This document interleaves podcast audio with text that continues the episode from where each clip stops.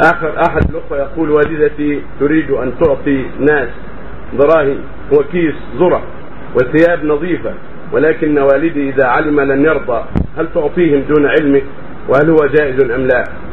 إذا كانت هذه المرأة التي هي أم السائل إذا كانت تعطي من مالها لا من مال زوجها فلا بأس تعطي ولو من غير علمه ولو من غير رضاه لكن مراعاة خاطره وعدم إثارة الشحنة بينها وبينه حتى لا يقع طلاق يكون أولى لها. ولكن إذا أراد أن تنفق يكون بغير علم حتى لا يقع بينهما نزاع وشر.